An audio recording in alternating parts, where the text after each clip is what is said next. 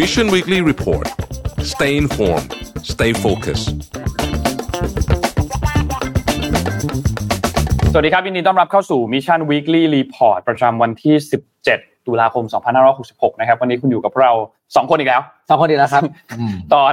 จะพูดว่า7โมงถึง8โมงเช้าเมื่อกี้6โมงเย็นถึง1ทุ่มใช่ครับครับผมวันนี้สวัสดีพี่ปิ๊กครับสวัสดีครับสวัสดีครับบอสติดภารกิจไปต่างประเทศใช่ครับนะครับบอสก็เลยเดินทางนะครับอาทิตย์แล้วผมไม่อยู่อาทิตย์นี้บอสไม่อยู่เดี๋ยวครับอาทิตย์หน้าผมนนท์ไม่อยู่อ่าใช่ครับพี่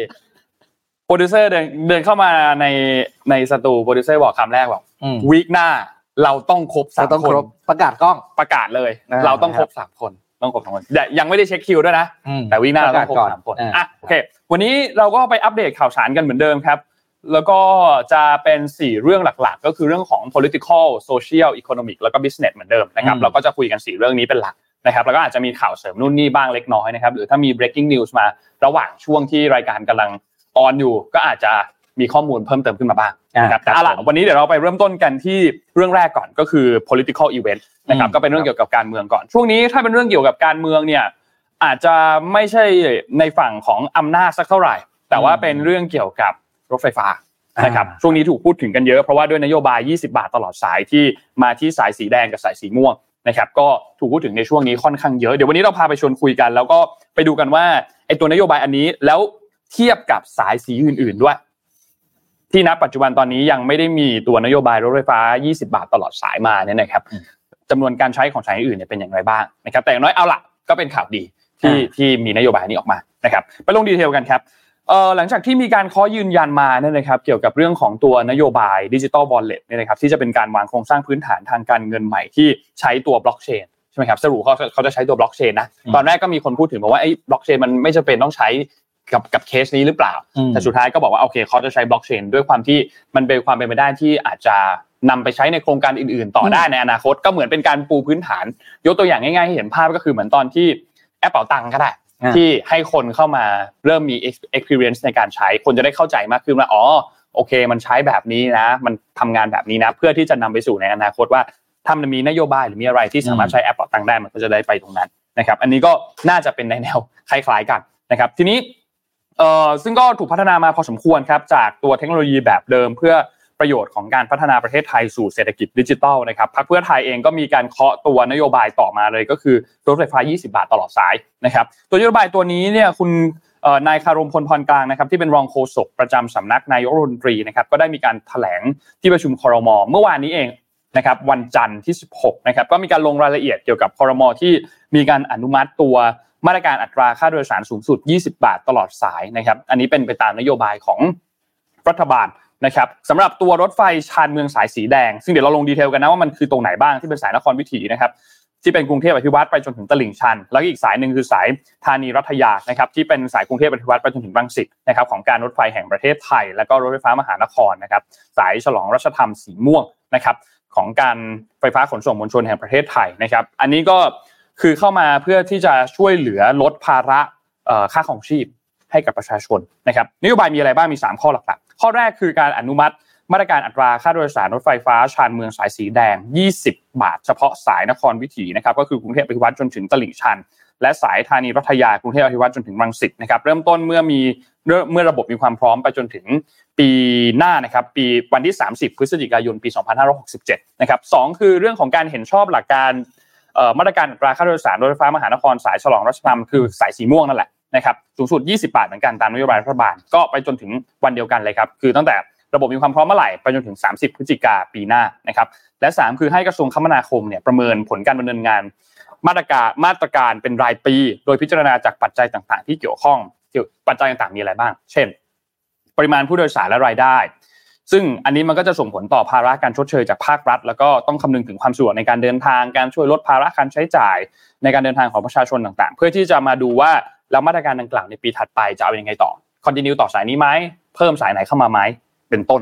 นะครับ อันนี้ก็ก็เป็นเป็นฝั่งของรัฐบาล ซึ่งถ้าเราไปดูในดีเทลของสายเนี่ยนะครับ เอาสายแรกก่อนสายสีแดง สายสีแดงเนี่ยมันมี 2 เส้นทางเมื่อกี้ที่เราพูดถึงใช่ไหมครับ เส้นทางที่1เนี่ยมี 10 สถานีนะครับ ก็คือบางซื่อจตุจักรวัดเสมียนารี บางเขน ทุ่งสองห้อง หลักสี่การเคหะ ดอนเมือง หลัก 6 แล้วก็รังสิตนะครับ ส่วนเส้นที่2เนี่ยมี 7 สถานีคือ บางซื่อบางซ่อนสะพานพระราม6บางกรวยกฟผบางบำรุ แล้วก็ตลิ่งชันนะครับ นี่เป็นสายสีแดงนะครับ ส่วนสายสีม่วงที่เป็นรถไฟฟ้ามหานครเนี่ยนะครับ สายฉลองรัชธรรมเนี่ยนะครับ ก็เส้นทางที่หนึ่งเนี่ยมี 16 สถานีนะครับเดี๋ยวพูดให้ฟังทั้งหมดแล้วกันเพราะเมื่อกี้เราพูดทั้งหมดไปแล้วนะมีคลองบางไผ่นะครับ ตลาดบางใหญ่สามแยกบางใหญ่ บางพลู บางรักใหญ่ บางรักเอ่อ น้อยท่าอิฐไซป่า สะพานพระนั่งเกล้า แยกนนทบุรีหนึ่งบางกระสอศูนย์ราชการนนทบุรี กระทรวงสาธารณสุข แยกติวานนท์วงสว่าง บางซ่อนและก็เต่าปูนนะครับ ซึ่งทางด้านของออคุณสุริยะจึงรุ่งเรืองกิจนะครับ ที่เป็นรัฐมนตรีกระทรวงคมนาคมเนี่ยนะครับ แล้วก็ได้มีการออกมาพูดถึงนะครับ บอกว่าตอนนี้ผู้โดยสารที่ใช้บริการรถไฟฟ้าสายสีแดงแล้วก็สายสีม่วงเนี่ย จะสามารถเดินทางด้วยไอ้20บาทตลอดสายเนี่ยเริ่มได้แล้วนะครับ โดยค่าโดยสารรถไฟฟ้าสายสีแดงเนี่ยจ่าย 20 บาทตลอดสาย สีม่วงก็ 20 บาทตลอดสายนะครับ ซึ่งคาดว่าจริงๆ แล้วเขาเปิดวันแรกจริงๆ ตั้งแต่เมื่อวานนี้ละนะครับ แล้วก็มีเขาเขา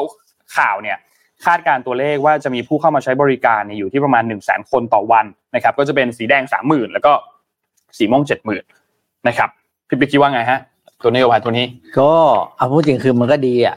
เพใช่ราะว่าใช่มันก็ช่วยลดภาระค่าใช้จ่ายครับให้กับให้กับประชาชนอืมซึ่งจริงๆแล้วอะพูดจริงถ้าเทียบกันถ้าเราเองเราก็ไปเที่ยวหลายประเทศ จะเห็นว่ารถไฟฟ้าในทุกๆประเทศ ราคาไม่สูงแบบบ้านเราอ่าใช่นะครับอันนี้เทียบง่ายๆเราไม่ต้องอธิบายมากทุกคนคงจำไปเที่ยวนั้นก็จะเห็นเลย เพราะมันคือ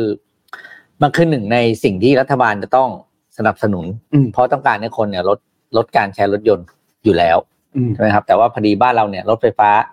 ราคามันไม่ถูก เพราะว่าจำนวนผู้โดยสารมันไม่ถึง มันไม่ถึงที่เขาคาดการณ์ว่าราคามันก็ลงไม่ได้ เพราะถ้าวิ่งแบบราคาถูกๆมันก็จะขาดทุน ครับนั้นการที่เริ่มในราคา 20 บาทเนี้ยก็น่าจะเป็นแรงจูงใจในระดับหนึ่งให้คนที่ยังไม่เคยใช้ได้มาลองใช้ แล้วหวังว่า 1 ปีประมาณ 1 ปีกว่าๆนะเพราะเขาถึง 30พฤศจิกา67หกเจ็ดปีหน้าใช่ครับ ก็น่าจะเห็นความเปลี่ยนแปลงในหลาย ๆ อย่างนะ เช่นอืมหลายคนที่อาจจะไม่เคยใช้รถ รถไฟฟ้าเลยเนี่ย ก็มาลองใช้ดูครับใช่ไหมแล้วก็เอาดูรวมก็ถือว่าดีอะอ่าใช่ถือว่าดีโดยรมถือว่าถืถืออว่าว่าดีถือว่าดีคือ คือตัวนโยบายอืมตัวเนี้ยที่ที่บอกว่าเป็น 20 บาทตลอดสายเนี่ย มันปรับลงมาจากเดิมเนี่ยคือเริ่มต้น 14 บาท ไปจนถึงสูงสุดคือ 42 บาท ตอนนี้ก็เหลือเป็น 20 บาทตลอดสายนะครับ ซึ่งในมุมหนึ่งก็ก็ถือว่าโอเคค่อนข้างโอเคแหละ คือเอาจริงๆถ้าถามพี่เนี่ยมันไม่ต้องขนาดตลอดสายก็ได้อะถ้าถามส่วนตัวนะอ่าในแง่ของความความคุ้มค่าหรือเอออะไรเรื่องตัวเรื่องเรื่อง financial อะครับ คือเอาเป็นว่าเริ่มต้นอาจจะแบบห้าสถานีแรก20บาทก็ยังพอได้นะ20 20ตลอดสายมันก็โหดไป เพราะว่าเอาพูดจริงกลับไปเรื่องรถไฟฟ้าใน ในทุกๆประเทศก็ไม่มีใครราคาแบบ flat rate อย่างนี้นะครับเพียงแต่ราคาเริ่มต้นเขาไม่ได้แพงไง อ่านึกออกป่ะคือ คือไม่ใช่คุณสถานีหรือยี่สิบาทสถานีอ่าเราไปเข้าใจยี่ห้าสามสิบไม่ใช่อย่างนั้นนะอ่าอาจจะยี่สิบาทสักหกเจ็ดสถานีแต่หลังถ้าคุณเดินทางไกลจริงๆคุณก็จ่ายเพิ่มครับ คือมันไม่ต้องแบบโอ้โหรถตัวอย่างคุณนั่งลังสิตอะอ่าแล้วมาจบอะไรนะแบบเดี๋ยวนะเดี๋ยวนะขเฮ้อยดูคุณชื่อก่อนคุณนั่งข้ามจังหวัดยี่สิบาทนี่คุณโหดมากเลยนะคือกูก็ต้องเห็นใจบางซื่อ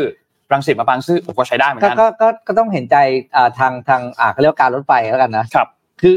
การตั้งราคาบางทีมันไม่ต้องผมใช้คำว่าไม่ต้องสุดโต่งขนาดนี้ก็ได้ อืมอืมนะอันนี้ในมุมหนึ่งนะเออมุมคือหนึ่งยี่สิบาทตลอดสายมันก็ดูแบบอะพูดจริงก็ทรมานตัวเองเกินไปรัฐบาลอะ คือจะมาซับซิดีแรงขนาดนี้อ่าใช่เออ คือให้ใช่ก็ดีแล้ว แต่ไม่ต้องหมดขนาดนี้ก็เขาได้มีเงื่อนไขของเขานะ ตัวอืมตัวเงื่อนไขเนี่ยคือทางกระทรวงคมนาคมเนี่ยอืมเขามีการดำเนินการพวกระบบที่เป็นใช้งานร่วมกับธนาคารอยู่แล้ว ไม่ว่าจะเป็นการใช้บัตรเครดิตใช้บัตรเดบิตใช่ไหมครับเพื่อให้ง่ายระหว่างในการเชื่อมโยงระหว่างสถานีอืมซึ่งก็ทำให้เอ่อการเดินทางข้ามรถไฟฟ้าทั้งสองสายเนี่ยก็ยังคงต้องคือคือต้องบอกว่าคือการข้ามสายยังไงมันก็ต้องมีจ่ายเงินเพิ่มเพราะมันเหมือนกับการจ่ายอันนี้มันเป็นเรื่องปกติเราเคยคุยกันแล้วเนาะแล้วก็ซึ่งมีจะมีการคาดการณ์กันว่า ภายในเดือนพฤศจิกาพฤพฤศจิกายนปีนี้เนี่ยแหละ จะสามารถใช้บริการข้ามสายร่วมกันได้ทั้งสองสายอืมซึ่งก็ก็เป็นลำดับต่อไป ซึ่งคิดว่าในอนาคตก็คงจะสาซึ่งมารถอันเนี้ยไออันด้เนี้วยยได้อันเนี้ยทั้งหมดนั่นแหละอันเนี้ยก็หนังชีวิตอีกอ่าใช่ เพราะว่ารถระบบรถไฟฟ้าในต่างประเทศครับ คุณซื้อตั๋วที่หนึ่งคุณไปลงด้วยสายขึ้นสมมติซื้อสีเหลืองครับ จะไปลงสีเขียวแล้วต่อฟ้าต่อจบม่วง ก็คุณก็ซื้อทีเดียว อืมถูกไหมไม่ต้องซื้อหลายรอบ อ่าใช่อ่าของเราเนี่ยต้องต้องต้องไปถึงจุดนี้ให้ได้เพราะมันคือความสะดวกจริงครับ ส่วนในเงื่อนไขสำหรับบางคนเดินทาง1นถึงสสถานี ราคาไม่เกิน 20 บาท ก็จะอยู่ในค่าบริการอยู่แล้วก็คือ 14ถึง20 บาทใช่ไหมครับอันนี้ก็จะเป็นไปตามตามเงื่อนไขปกติอยู่แล้ว ส่วนกลุ่มที่ได้รับสิทธิ์ค่ารถหย่อนค่าโดยสารเนี่ยถ้าหากว่าระยะทางการเดินทางมันมากกว่า 20 บาท ก็จะได้รับสิทธิ์ในการชำระเงิน 20 บาท แล้วก็ได้รับสิทธิ์ลดหย่อนเพิ่มตามเดิม ถ้าหากว่าเดินทางในระยะไม่เกิน 20 บาทตามเดิมนะครับทีนี้ถ้าเราพูดถึงเรื่องของนโยบายอันนี้เนี่ยเราอาจจะต้องพูดย้อนกลับมาในเรื่องของค่ารถไฟฟ้าแพงที่เราเคยพูดกันมาสักพักหนึ่งละ นะครับที่ถ้าใครนั่งรถไฟฟ้าเนี่ยจะรู้ว่าเฮ้ยวันหนึ่งไปกลับเนี่ย ถ้านั่งสุดสายเนี่ยก็มีวันละร้อยนะก็ไม่ก็ไม่น้อยเหมือนกันวีคหนึ่งวันละร้อยห้าร้อยก็ห้าร้อยนะก็ห้าร้อยก็ห้าร้อยนะครับยี่ยี่ยี่สิบวันทำงานก็ใช่นี่ยังไม่รวมว่าถ้าคุณไม่ต่อนะ ถ้าคุณต่ออีกนี่ก็บวกเพิ่มเข้าไปอีกต้องต่ออยู่แล้วเพราะบ้านคุณยากมากที่บ้านคุณจะติดสถานี ที่มันเป็นตรงสายกับเข้าเมืองพอดีเนาะนะครับคุณต้องอยู่ในซอยแล้วคุณก็ต้องมีค่ามอเตอร์ไซค์ออกมาครับอย่างเงี้ยจะบอกเมืองกรุงเทพเนี่ยเป็นเมืองที่ค่าใช้จ่ายในการเดินทางสูงมากจริง ๆ อ่าใช่ถูกเลย คือเขามีสถิติมาเทียบกันด้วยครับ แล้วก็พอไปดูเนี่ยก็เห็นชัดเลยว่ากรุงเทพเนี่ยเป็นเมืองที่มีค่าโดยสารรถไฟฟ้าแพงเป็นอันดับต้นๆของโลก โอ้โหต้นๆของโลกนะต้นของโลกเลยนะ คือทางด้านของมีมีคุณดนุพรปุณกันที่เป็นรองโฆษกประจำสำนักรัฐมนตรีในปี 48 ปี 49 ตอนนั้นเนี่ยนะครับเขาบอกว่านโยบาย 20 บาทตลอดสายเนี่ยเป็นนโยบายที่เรานำเสนอมาตั้งแต่สมัยพักไทยรักไทยและพักพลังประชาชน ตอนนั้นเป็นราคา 15 บาท ส่วนในสมัยเพื่อไทยเนี่ยเป็น 20 บาท ทุกครั้งที่เราทำนโยบายเพื่อประชาชนก็ก็ก็ก็ก็มีถูกรัฐประหาร ในช่วงเวลาตอนนู้นนะอันนี้ก็เป็นเป็นเป็นหนึ่งในคำพูดที่เขาโค้ดมาเนี่ยนะครับ แล้วก็บอกว่าเฮ้ยแต่นี่นี่อันนี้อันนี้พูดนี้ อันนี้บอกว่าไม่ไม่ถูกซะทีเดียวนะเพราะเหตุผลในการรัฐประหารเขาไม่ได้บอกว่าเขารัฐประหารคุณ เพราะว่าเพราะนโยบายนี้ เพราะว่าคุณทำค่าโดยสารรถไฟสิบห้าบาทเพราะนี้ถ้าเรื่องนี้อันนี้ไม่ไออันนี้ไม่ไม่ไม่ไม่ไม่ใช่อ่าใช่เออจะเป็นเรื่องอื่นอะไรผมไม่รู้แต่ไม่ได้บอกรัฐประหารดีนะแต่แต่ไม่ใช่ว่ารัฐประหารว่าคุณจะมีนโยบายรถไฟฟ้าสิบห้าบาทแน่นอนครับ อืม แล้วก็บอกว่าประเทศไทยเนี่ยเป็นประเทศที่มีราคาค่าโดยสารรถไฟฟ้าแพงติดอันดับโลก คิดเป็น 5-18%ของค่าแรงขั้นต่ำในขณะที่เกาหลีใต้สิงคโปร์ไต้หวันเนี่ยจะอยู่ที่ประมาณ 2-5%ของค่าแรงขั้นต่ำเท่านั้นซึ่งถือว่าต่างเยอะนะครับซึ่งที่ผ่านมาเนี่ยคนทั่วไปไม่สามารถที่จะใช้บริการได้และเอกชนเองก็ต้องขาดทุนเพราะว่าขาดผู้โดยสาร วิธีการก็คือทำให้ค่าโดยสารเนี่ยถูกลงจนคนทั่วไปสามารถขึ้นได้ ลดค่าแรกเข้าไปเนื่องจากสัญญาสัมปทาน แล้วก็กำหนดเพดานราคาให้เหมาะสมกับรายได้ของประชาชนนะครับเพราะฉะนั้นอันนี้มันก็มีความเป็นไปได้ว่าเมื่อคนใช้บริการรถไฟฟ้าที่มันเพิ่มขึ้นอาจจะเพิ่มขึ้นมาเท่าตัวก็ได้ถ้าราคามันถูกลงนะครับประชาชนก็อาจจะสามารถย้ายออกไปอยู่นอกเมืองได้ และค่อยเข้ามาทำงานในเมือง ด้วยค่าโดยสารด้านเดินทางที่มันถูกลงก็อาจจะทำให้เศรษฐกิจกระจายไปตามสถานีรถไฟฟ้า แล้วก็พื้นที่ใกล้เคียงตรงนั้นมากขึ้นพูดง่ายก็คือเหมือนกับการกระจายความเจริญ การกระจายการเติบโตของเศรษฐกิจให้ให้ออกไปไกลมากขึ้นนะครับ อันนี้ก็เป็นก็เป็นส่วนที่ดีเหมือนกัน เพราะว่าบางสถานีนะเอาบอกนั้นจริงบางสถานีไปดูตรงนั้นเนี่ย ครับพี่คือที่ยังไม่ได้ถูกใช้งานอะ ที่ที่ดินตรงนั้นอะยังไม่ได้ถูกพัฒนาเพราะฉะนั้นเนี่ยถ้าเกิดไปมีโครงการที่อยู่อาศัยตรงนั้นได้นะมันก็ดี อ่าใช่ครับใช่ครับ ก็มีเสียงวิพากษ์วิจารณ์พอสมควรเหมือนกันครับ บางส่วนก็บอกว่าเอ่อ ตัวนรถไฟฟ้า 20 บาทตลอดสายเนี่ยเป็นเหมือนนโยบายที่พรรคเพื่อไทยหาเสียงมาข้ามทศวรรษตั้งแต่สมัยรัฐบาลยิ่งรักชินวัตรนะครับ ซึ่งก็แถลงนโยบายต่อรัฐสภาปี 54 นะครับ 23 สิงหาปี 54 นะครับ ก็มีการเร่งรัดสายรถไฟฟ้า 10 สายในกรุงเทพ และปริมณฑลให้เริ่มก่อสร้างได้ครบภายใน 4 ปี แล้วก็เก็บค่าโดยสาร 20 บาทตลอดสายทั้งระบบนะครับเอ่อคือต้องบอกว่าอันนี้ก็ก็มีการสัมภาษณ์บ่ายเบี่ยงพอสมควร ในเรื่องนี้นะครับคุณสุริยะจึงรุ่งเรืองกิจรัฐมนตรีกระทรวงคมนาคมเนี่ยก็ให้สัมภาษณ์บ่ายเบี่ยงแล้วก็บอกว่าต้องใช้เวลาคิดว่าไม่น่าจะเกิน 2 ปี ต้องมีการเจรจากับ BTS ซึ่งยังไม่เข้าระบบตัวร่วม ซึ่งเรื่องแบบนี้ก็ต้องใช้เวลานะครับ แล้วก็ต้องบอกว่าในมุมหนึ่งนะคือก่อนหน้านี้เนี่ยสสพักเก้าไกลเองก็มีการอภิปรายในสภานะครับรัฐมนตรีสุริยะเองก็กลับคำพูดทันทีว่านโยบายนี้จะเริ่มทำทันทีก็ถูกข้าราชการไปไม่รู้ว่าจะเชื่อถือคำพูดได้ไหมแต่ต้องบอกว่าวันนี้โอเคพักเพื่อไทยทำนโยบายอันนี้ออกมาแล้วนะแม้ว่าตัว สายที่ออกมาเนี่ยมันอาจจะยังไม่ใช่สายที่ปริมาณคนใช้เยอะเดี๋ยวมีรูปหนึ่งให้ดู ในรูปนี้เนี่ยจะเห็นว่าเป็นสถิติยอดผู้โดยสารรถไฟรถไฟฟ้าแล้วก็รถไฟ อันนี้ในเดือนกันยายนนะครับปีนี้นี่แหละปี 66นะครับข้อมูลจากกรมการขนส่งทางรางเลยนะครับกระทรวงคมนาคม ก็มีการรายงานปริมาณผู้โดยสารระบบขนส่งทางราง เราจะเห็นว่าพอดีเขาไม่ได้วงกลมมานะมันจะมีสายสีแดงที่เป็นอันที่ 2 เป็นกราฟอันที่ 2 กับสายสีม่วง ที่เป็นกราฟอันที่ 4 จะเห็นว่าปริมาณการใช้เนี่ยมันไม่ได้เยอะมาก อันที่สองที่ AirPod Link ใช่ไหมอันอันแรกซ้ายสุดคือ AirPod Link อ่าอันนี้คือ AirPod Link อันถัดมาสายคือสายสีแดงที่เรากำลังพูดถึงอยู่อ๋อโอเคนะครับอ่าแล้วก็อันถัดมาอีกสองอันคือสายสีม่วงนะครับอ่าอ่าที่เราพูดถึงอีกอันหนึงอยู่ก็จะก็จะเห็นว่าปริมาณการใช้มันไม่ได้เยอะมากอืมนะครับเอ่อยกตัวอย่างอย่างสายสีแดงเนี่ยอยู่ที่ประมาณ6กแสนเจ็ดหมื่นสองพันคนเที่ยว นะครับคนคำว่าคนเที่ยวอธิบายหน่วยนิดนึง ก็คือมันนับจำนวนการแตะบัตรนั่นเองอ่าใช่ สมมุติเช่น นนท์หนึ่งคน แล้ววันนั้นนั่งสามเที่ยวอ่าก็เป็นสามสามคนเที่ยวอ่าหรือสามเที่ยวคนก็แล้วแต่อะอืมอันนี้แบบอันนี้เป็นวิธีการเอ่อคำนวณอืมหน่วยนะครับซึ่งส่วนสายสีม่วงเนี่ยอยู่ที่ประมาณ 1.8 ล้านคนเที่ยวนะครับซึ่งคิดเป็นประมาณ 4.25%สายสีแดงเมื่อกี้ประมาณ 1.5%อืม1.55%ซึ่งถือว่าไม่ได้เยอะมาก ถ้าเทียบกับสายอื่นๆ เช่น สายสีเขียว สายสีเขียวเนี่ย 53%อันนี้ก็ต้องยอมรับเพราะว่ามันก็เป็นสายหลักเนาะอืมนะครับแล้วก็ส่วนใหญ่ 95%ก็จะอยู่ในกรุงเทพมหานครนะครับจะมีประมาณ 4.5%ที่เป็นรถไฟฟ้าเอ่อระหว่างเมืองนะครับก็เป็นอีกหนึ่งนโยบายที่ออกมาในช่วงตอนนี้นะครับต้องรอดูว่าหลังจากที่นโยบายมันเดินหน้าไปแล้วอะมันมีการใช้เงินมีการ subsidy ไปแล้วเนี่ยจะเป็นยังไงต่อ สิ่งที่น่าจะได้เห็นต่อจากเรื่องพอเริ่มเริ่ม เริ่มใช้นโยบาย 20 บาทตลอดสายแล้วก็แล้วแต่แล้วเนี่ยสิ่งที่น่าจะเห็นคือตัววัดผลโดนหนึ่งนะคือจำนวนผู้โดยสารเพิ่มขึ้นไหมครับเออว่าพอปรับราคาเหลือ 20 บาทแล้วเนี่ย มันช่วยให้คนมาใช้รถไฟฟ้าทั้งสามสายเนี่ย อืมมากขึ้นหรือเปล่า อ่าใช่ใช่เพราะจริงๆแล้วมันควรจะได้เพิ่มนะก็จริงครับเออถ้ามันไม่ได้เพิ่มเลยเนี่ย นอกจากคือแปลว่าคุณไม่ได้เลยเลยนะใช่เพราะแบบที่เขาพูดไงคนเท่าเดิมเงินได้น้อยลง ไม่มีอะไรโดยจำเป็นดีขึ้นเออมันไม่มีอะไรดีขึ้นไงเพราะฉะนั้นคือใช่มันมันต้องได้มันต้องมีตัวชี้วัดไง ถูกถูกถูกคืออย่างน้อยเนี่ยเราเราเราไม่ได้รัฐบาลไม่ได้อะไรนะ ไม่ได้เรื่องของค่าโดยสาร แต่อย่างน้อยเนี่ยประชาชนที่จะได้ประโยชน์คือรถมันจะติดน้อยลง อ่าใช่ คือมันต้องมีใครสักคนที่ได้ประโยชน์อะถูกถูกครับไม่ใช่รถติดเหมือนเดิม คนขึ้นเท่าเดิมเพราะงั้นก็แต่เงินได้น้อยลงอย่างเงี้ยคือฟังกันก็จบเลยถ้าอย่างเงี้ยนโยบายเนี่ยล้มเหลว เพราะว่าที่เขาพูดก็คือเขาก็บอกนั่นแหละว่าเอ่อ การที่ลดปริมาณค่าโดยสารลงมา ก็ทำให้คนเข้าถึงได้มากขึ้น เพราะฉะนั้อืนมปริมาณการใช้มันควรจะเพิ่มมากขึ้นนนท์ยังไม่แน่ใจเพราะว่าเมื่อกี้เข้าที่อ่านข้อมูลยังไม่เห็นว่าเขาประมาณการตัวเลขของจำนวนคนที่เพิ่มเติมขึ้นมาจากเดิมอะเป็นเท่าไหร่มีแค่มีแค่เขียนว่าประมาณแสนคนต่อวันต่อวันเพิ่มขึ้นแสนคนต่อไม่วันหมายถึงว่าเป็นแสนคนต่อวันถ้าอ๋อถ้าถ้าจำไม่ผิดนะเดี๋ยวนะเราก็รอตัวเลขเมื่อกี้หารไงใช่ใช่ใช่เป็นแสนเป็นแสนคนต่อวันเป็นแสนคนต่อวัน แต่ว่าตัวเลขเมื่อกี้ที่มันเป็น เดือนเนี่ยแสนคนต่อมัจะอยู่ที่แสนคนต่อวันเส้นไหนอะต้องดูเส้นไหน สีแดงเดี๋ยวนะครับเฮ้ย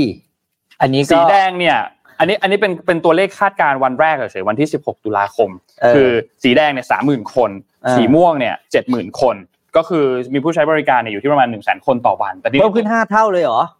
อันนี้มันเป็นแค่นี้เองพี่วันเดียว นี่ไงก็นี่ไง กันยายนใช่ไหมเขาบอกกันยายนหกแสนคน ทหารสามสิบก็วันละสองหมื่นไงใช่เสร็จแล้วบอกเป็นวันแสนคุณคุณจะขนคนอย่างไหนมาขึ้นห้าเท่า อ่าใช่เยอะนะไม่มีทางเยอะนะวินมอเตอร์ไซค์ขี่กันหน้าบึ้ดอะก็เยอะก่จนะขนขึ้นพูมาดถึขึ้นงอะไอ้อันนี้บอกเลยว่ากรุณาปรับเป้าด่วนครับอันเนี้ยเออผมเป็นนักทำเออแผนธุรกิจเป็นอาชีพครับ อันนี้ปรับเป้าด่วนเออน่าสนใจมากไม่มีทางเลย คุณจะหาคนอย่างไหนมาขึ้นห้าเท่า สีแดงอ๋อใช่สองหมื่นเพิ่มขึ้น is impossible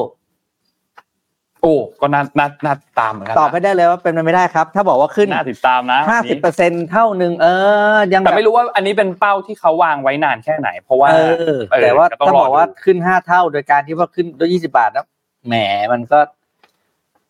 นะครับ aggressive ไปนิดนึง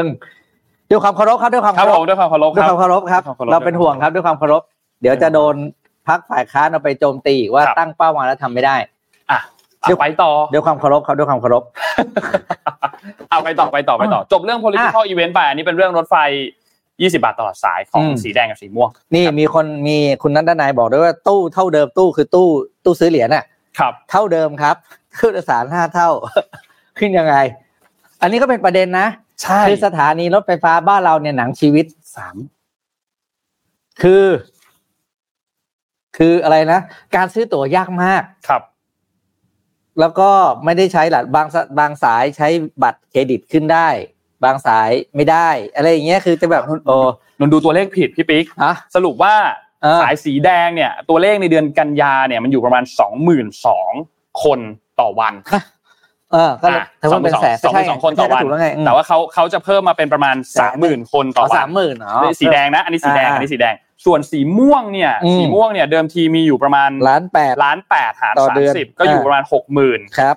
เขาประมาณไปที่เจ็ดหมื่นอ่าอันนี้เป็นไปได้เพิ่มมาประมาณหมื่นอ่าอันนี้เป็โอเคไปได้อันนี้โอเคแน่นอนโอเคอ่านี่เฟย์แน่นขออนอภัยเมื่อกี้เราดูตัวเลขผิดนะอืมเขาดูนนท์ดูตัวเลขผิดด้วยความเคารพครับขอด้วยความเคารพด้วยความเคารพขออภัยครับครับท่านประธานแล้วก็ครับผมอะต่ออะไปต่อเรื่องที่สองครับเมื่อกี้เรื่อง20บาทครับพี่ปิ๊กมีเรื่องที่สองโซเชียลอิชชูเป็นเรื่องเอ่อทำไมคนเอเชียนนท์เคมาย แก่ก่อนรวยครับนนท์เคยได้ยินคำว่าแก่ก่อนรวยไหมอะเคยได้ยินครับแก่ก่อนรวยก็คือสภาวะโครงสร้างทางสังคมที่ประชากรของประเทศนั้น ๆ เนี่ยก้าวขึ้นสู่ใช้คำว่าก้าวแล้วกันนะอืมอายุวัยเกษียณครับ แต่ฐานะไม่พร้อมเกษียณอ่าโอเคนะครับ ซึ่งอันนี้กำลังเป็นปัญหาใหญ่ของระดับโลกนะครับ โดยเฉพาะประเทศที่อยู่ในทวีปเอเชียครับ เพราะว่าเอ่อ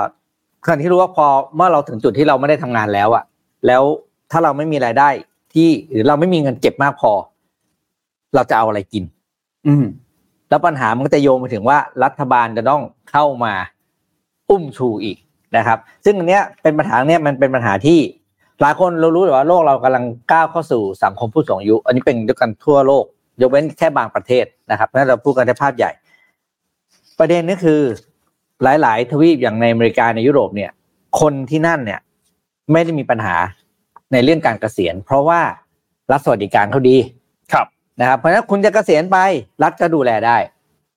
หรือถ้าคุณไม่อยากอยู่ที่นั่นคุณก็รับเงินก้อนแล้วคุณก็ย้ายเอาเงินก้อนนั้นก็มาอยู่ในประเทศแบบบ้านเรานี่แหละอ่าอ่าแล้แล้วก็เห็นเยอะก็ที่เห็นเขาเยบอกอะว่ามารีทายมาเกษียณที่ที่ประเทศไทยก็คือแบบนี้แหละ ก็คือครับเอาเงินถ้าถ้าถ้าเขาเรียกเงินบำเหน็จใช่ไหมก้อนเดียวโครม ถ้าเป็นแบบราชการเขาเรียกเงินบำเหน็จใช่ไหม โครมเนี่ยเราก็ย้ายไปอยู่ในประเทศที่ค่าครองชีพต่ำกว่าซึ่งเราก็จะเห็นกันเยอะมากนั้นเนี่ยอย่างในประเทศแบบอ่ายุโรปหรือสแกนดิเนเวียเนี่ยปัญหาเรื่องแก่ก่อนรวยไม่มีเพราะเขารวยก่อนแก่อ่าหรือแก่แล้วก็ยังรวยอยู่อ่าแต่ประเด็นเนี้ยมันพอกลับมาที่เอเชียครับ ปัญหามันไม่ใช่ครับปัญหามันคือแก่ก่อนรวยแปลว่าระหว่างที่ยังอยู่ในช่วงวัยทำงานเนี่ย คนเอเชียโดยเฉพาะประเทศที่ The Economist นะครับบทความที่ผมอ่านอย่าง The Economist แล้วก็เอามาเล่าให้ฟังบทความนี้ชื่อเรื่อง large part of Asia are getting old before they get rich ชัดเจนนะครับชัดเจนมากหลายหลายประเทศในเอเชียกำลังอยู่ในสถานการณ์ของแก่ก่อนรวย ก็คือระหว่างที่อยู่ช่วงวัยทำงาน เศรษฐกิจไม่ดี โครงสร้างทางสังคมไม่เอื้อทำให้ไม่มีเงินเก็บมากพอ เอาใช่ไหมบางคนตั้งตัวไม่ได้เลย จนวันเกษียณอืมนี่พอวันที่คุณไม่สามารถทำงานได้อะครับ ไม่มีรายได้แล้วทำยังไงนะครับ ก็เลยเป็นปัญหาใหญ่ไอ้ยกตัวเลขยกตัวอย่างตัวเลขง่ายๆนะครับ คือเอารูปภาพใหญ่ก่อน ในสหรัฐอเมริกาเนี่ย ทุกวันนะครับ ทุกวันจะมีคนที่อายุครบ 65 ปีอย่างน้อย 10,000 คน ในสหรัฐอเมริกานะขณะที่ในประเทศญี่ปุ่นทุกวันนี้นะครับหนึ่งในสามของประชากรคือคนที่อายุมากกว่า 65 ปี และอัตราเนี้กำลังจะเพิ่มขึ้นทุกปี ของไทยล่ะของไทยเป็นอย่างไรเขาบอกว่าระหว่างปี 2545 ถึง 2564 สัดส่วนของประชากรไทยที่มีอายุ 65 ปีขึ้นไป เพิ่มขึ้นจาก 7 เป็น 14เปอร์เซ็นเพิ่มขึ้นอย่างก้าวกระโดดคือเท่าตัวนะครับ 7 เป็น 14 ภายในระยะเวลาเพียง 19 ปีนะครับแปลว่าอะไรครับแปลว่าต่อไปเนี้เราจะมีคนแก่เต็มเมือง ซึ่งเป็นคนแก่ที่ไม่มีไรายได้ อืม แต่คนแก่คือเราเข้าใจนะ นอกจากกินอยู่แล้ว สิ่งที่กำลังจะตามมาปัญหาคนแก่คือเรื่องสุขภาพครับในเรื่องของเอ่อโอ้เต็มไปหมดเลยอะนะคเทีรัยบบไปหมดครับ เพราะฉะนั้นเนี่ย เป็นเรื่องที่ตัวเลข น่าเป็นห่วงมากๆ เพราะว่า GDP ของคนไทยในปี 64 นะครับ เก็บอ่าตัวเลขมาอยู่ที่ 7,000 ดอลลาร์หรือ 2.6 แสนบาทต่อคน แต่เมื่อเทียบกับประเทศญี่ปุ่นในอายุไล่เท่ากันเนี่ย อายุเท่ากัน แต่ GDP ญี่ปุ่นสูงกว่าไทย 5 เท่า อืมแปลว่าอะไรครับแปลว่ารายได้เขาเยอะกว่า อ่าใช่พอได้เยอะกว่าก็อาจจะอ่า มีเงินเก็บมากกว่า เสียภาษีมากกว่า เสียภาษีมากกว่า ก็คือเงินภาษีเนี่ยก็จะกลับมาดูแลประชากรได้ในอนาคตนะครับ คือดีคอนวิทกำลังวิเคราะห์เรื่องนี้อย่างด้วยด้วยความเป็นห่วงว่า โอ้โห ประเทศไทยแล้วก็เวียดนามนะครับ พม่าลาวคือทั้งในแถบนี้เลยเนี่ยแถบเอเชียเนี่ยเชียเทเชียเนี่ยนะครับกำลังเขาเรียกว่าไงนะ มีปัญหาใหญ่มาก แล้วก็มีปัญหาเขาเรียกว่าแก่แบบไม่มีที่ไปครับ ไม่มีที่ไปคืออะไรครับ คือสังคมเมืองไม่เอา เพราะว่าทำงานไม่ได้ กลับไปอยู่บ้านก็อยู่ไม่ได้ เพราะว่าสวัสดิการเนี่ยไม่พอในการอืมเข้าถึง มันจะกลายเป็นปัญหาใหญ่ที่น่ากลัวมากมันจะเป็นสังคมที่เรียกว่าแก่แบบไร้ที่พึ่งอ่าแก่แล้วต้องอยู่คนเดียวนะครับ ซึ่งเป็นปัญหาที่บอกว่าทุกวันนี้เนี่ยก็ยังมองหรือหาทางแก้ไม่ได้ครับนะครับ อันนี้เป็นเรื่องใหญ่มากที่เดียคอมมิชคาดการไว้นะครับ แล้วก็ไม่นับ เรื่องของอัตราการเกิดที่ต่ำด้วยนะคือมันแบบโอ้อันนี้ก็คือมันมาคู่เป็นเรื่เนี่อยงคือแก่เต็มเมืองแล้วยังไม่มีประชากรรุ่นใหม่ขึ้นมา เพื่อจะมาเป็นกำลังในการสร้างงานสร้างฐานภาษีอะไรต่าง ๆ นะครับ ก็เลยรู้สึกว่า อ่าน่าอีกดอกหนึ่งค่าใช้จ่าย ค่าครองชีพ ค่าสาธารณูปโภคในการใช้จ่ายในประเทศไทยเนี่ย สูงขึ้นต่อเนื่องเพิ่มขึ้นโดยเฉลี่ยนะครับ 12เปอร์เซ็นต่อปีครับเป็นระยะเวลาต่อเนื่องมา 10 ปีแล้ว อืมคือค่ารักษาพยาบาลเราขึ้นทุกปีอะอ่าใช่แล้วคนก็แก่แก่ก็ป่วยป่วยแต่ไม่มีรายได้เนี่ยคือกลายเป็นว่า ยิ่งแก่ยิ่งลำบากครับ ในทวีปในในในในเอเชียโดยเฉพาะในประเทศไทยหนูนะคชรับอบอันหนึ่งมากเขาเขียนแซะเขาเขียนแซะเราไว้อืมอย่างอย่างเจ็บแสบพอสมควรเขาบอกว่าเป็นข้อมูลในปี 2019อืมรูมเบิร์กเนี่ยเขารายงานข้อมูลอันนี้เป็นข้อมูลจากสหประชาชาติ UN คือเขาบอกว่าตอนตอนนั้นเนี่ยเอ่อไทยเนี่ยมีอัตราการเจริญพันธุ์เนี่ย ต่ำต่ำก็คือต่ำกว่าระดับโลกพัฒนาแล้วแล้วยกตัวอย่างมาครับเช่นสวิตเซอร์แลนด์เช่นฟินแลนด์แต่นอกจากตัวเลขอันเนี้ยที่ที่เป็นอัตราการเจริญพันธุ์ต่ำแล้วเนี่ย ไทยไม่มีอะไรที่คล้ายคลึงกับประเทศดังกล่าวเลย คือคล้ายกันคือปัญหาคล้ายคือคือปัญหา เออเอ้ยอันนี้เป็นปัญหาใหญ่มากเลยนะครับ แล้วก็ต้องบอกว่าเป็นเรื่องที่น่ากังวลมาก เพราะว่า เราอยู่ในสภาพที่ไม่พร้อมจริงอืมๆคือยกตัวอย่างอย่างพี่สมมุติว่าวันนี้พี่จะต้องอ่าก็เนี่ยเอาเอาแม่พี่เลยไม่ต้องไม่ต้องสมมุติอะเอาแม่พี่นี่แหละครับ คือถ้าแม่พี่ไม่ได้มีธุรกิจส่วนตัวอยู่บ้างนะครับหรือเขาไม่ได้มีสะสมอ่าอะไรนะเขาเรียกอ่าเงินกงเงินเก็บอะไรไว้นะเฮ้ยทุกวันนี้เขาก็ไม่รู้อยู่ไง อืม เพราะเขาไปหาหมอทีก็หลายตังค์อะจริงครับ ใช่ไหมอันนี้คือเราเห็นแบบแบบแบบแบบคนใกล้ตัวได้เลยอะครับการหาหมอเดี๋ยวนี้แพงมากใช่แล้วหมาไม่หมอ หมอนอกเวลาเนี่ยโอ้โหก็แพงคือมันจะมีสารพัดให้คุณจ่ายเงินอะอ่าในการใช่ที่คุณเป็นคนแก่จริงครับนะครับเพราะฉะนั้นเนี่ยเฮ้ยใครที่ยังไม่ได้เตรียมตัววางแผนเกษียณนะครับ วันแรกที่วันที่ดีวันที่ดีที่สุดในการเริ่มต้นคือวันนี้เลยนะ และเดี๋ยวนี้ด้วยใช่พี่หนุ่มอะพี่หนุ่มจักรพงศ์อะเออพี่หนุ่มชอบพี่โค้ดเวลาฟังเออแกแกชอบบอกว่าบริษัทอะชอบเชิญแกอืมไปบรรยายอืมไปบรรยายเรื่องแบบเอ่อวางแผนเกษียณอ่าแล้วแกก็ไปเออแกก็รู้เฮ้ยเอ้ยบริษัทนี้ดีจังเลยอืมอืมวางแผนเกษียณให้คนให้พนักงานดูแบบอืมอืมเออมีวิชั่นที่ดี แต่ว่าคนฟังอะอืมคือเดือนหน้าเกษียณเออวางแผนยังไงดีครับพี่เออคือจริงๆเนี่ยควรจะเป็นหนึ่งในท็อปิกที่ HR ควรจะจัด training ในทุกองค์กรนะอืมอันนี้เป็นหนึ่งใน topic ที่บอกจริงว่าจำเป็นมากและมีประโยชน์กับพนักงานของคุณมากครับๆเพราะ HR เป็นคนเดียวนี่ ใช่ ที่รู้ว่าพนักงานตัวเองอยู่ในอ่าเงินเดือนที่จ่าย state ไหนเออจ่ายเงินเดือนอยู่เท่าไหร่เขาอยู่อายุเท่าไหร่แล้วอะไรยังไงคุณเป็นคนเดียวที่รู้ว่าความจำเป็นของบุคคลหลักบุคลากรของคุณอะ ที่จะได้รับความรู้ทางด้านการวางแผนทางการเงินก่อนเกษียณเนี่ย แค่ไหน ใช่ เพราะเรื่องนี้มันควรจะทำตั้งแต่วันแรกที่เข้าไปทำงานเลย ใช่ มันมีคำพูดคำหนึ่งภาษาอ่าโค้ดภาษาอังกฤษเดี๋ยวผมไม่แปลไทยกันนะบอกว่า วันแรกที่คุณควรจะคิดถึงการละออก คือวันแรกที่คุณเริ่มการทำงาน อืมสำญก็คือมากวันที่ไปทำงานปุ๊บน่ะแค่คิดถึงการเกษียณได้เลยครับ นั่นคือสิ่งที่ควรจะเป็นอยู่ใน mindset ของเราทุกคนในการทำงาน ไม่ว่าในฐานะไหนก็ได้ครับเจ้าของธุรกิจก็เหมือนกัน เพราะว่าวันหนึงธุรกิจของคุณอาจจะเลิกคุณก็คือเกษียณเหมือนกันครับนะครับ เพราะฉะนั้นเนี่ยจะต้อง ต้องเอ่อจะต้องเรียกว่าเตรียมตัวเรื่องนี้ให้ดีอืมๆแต่กลับมาที่เรื่องนี้ แต่คนแก่เยอะก็ใช่ว่าจะเป็นเรื่องที่เลวร้ายเสมอไปครับนะครับ เพราะว่าแต่อันนี่อันนี้ต้องต้องต้องยกเอ่อต้องใส่เครื่องหมายคำพูดนึงนะว่า มันเป็นที่บางบางทวีปหรือบางประเทศนะ ก็คือว่าเอ่อหนังสือเล่มนี้ครับ เดี๋ยวจะแตกด้วย เขาเล่าให้ฟังว่า คนแก่เนี่ย โอเคมีความไปอยู่ที่ยากขึ้นจริง ๆ นะ เพราะว่า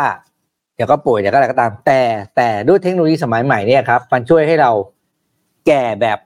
มีชีวิตที่ดีได้มากขึ้น อืมก็คือคำว่ามีชีวิตที่ดีของนิยะของนี้ของหนังสือคำนี้ หนังสือเล่มนี้นิยามว่า แก่แบบไม่ป่วยอ่าอะก็ชัดเราเจนเราจะมีไลฟ์ส a ปนที่ยืนยาวขึ้นโดยแบบไม่ป่วย ครับ ถึงเราจะไปป่วยจริงๆเนี่ย